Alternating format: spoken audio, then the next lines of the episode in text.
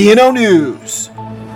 Breaking news. You're listening to a BNO News update.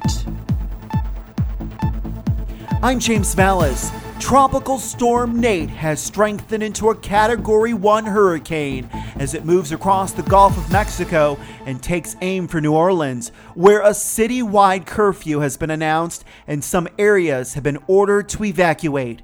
As of early Saturday, the center of Nate was located about 345 miles south southeast of the mouth of the Mississippi River. Its maximum sustained winds are at 80 miles per hour, with gusts up to 98 miles per hour. Nate is expected to gain some additional strength as it moves across the Gulf of Mexico, but it is not expected to become a Category 2 storm before it reaches the U.S. Gulf Coast, where hurricane warnings and watches are in effect. In addition to hurricane force winds, Nate will be accompanied by a combination of dangerous storm surge and tide, causing normally dry areas near the coast to be flooded by rising waters moving inland from the shoreline.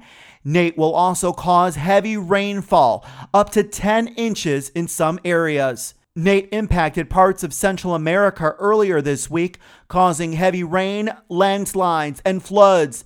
At least 23 people were killed in the region, including 11 in Nicaragua, 8 in Costa Rica, 3 in Honduras, and 1 in El Salvador. Dozens of people remain missing. For continuing coverage, stay with BNONews.com.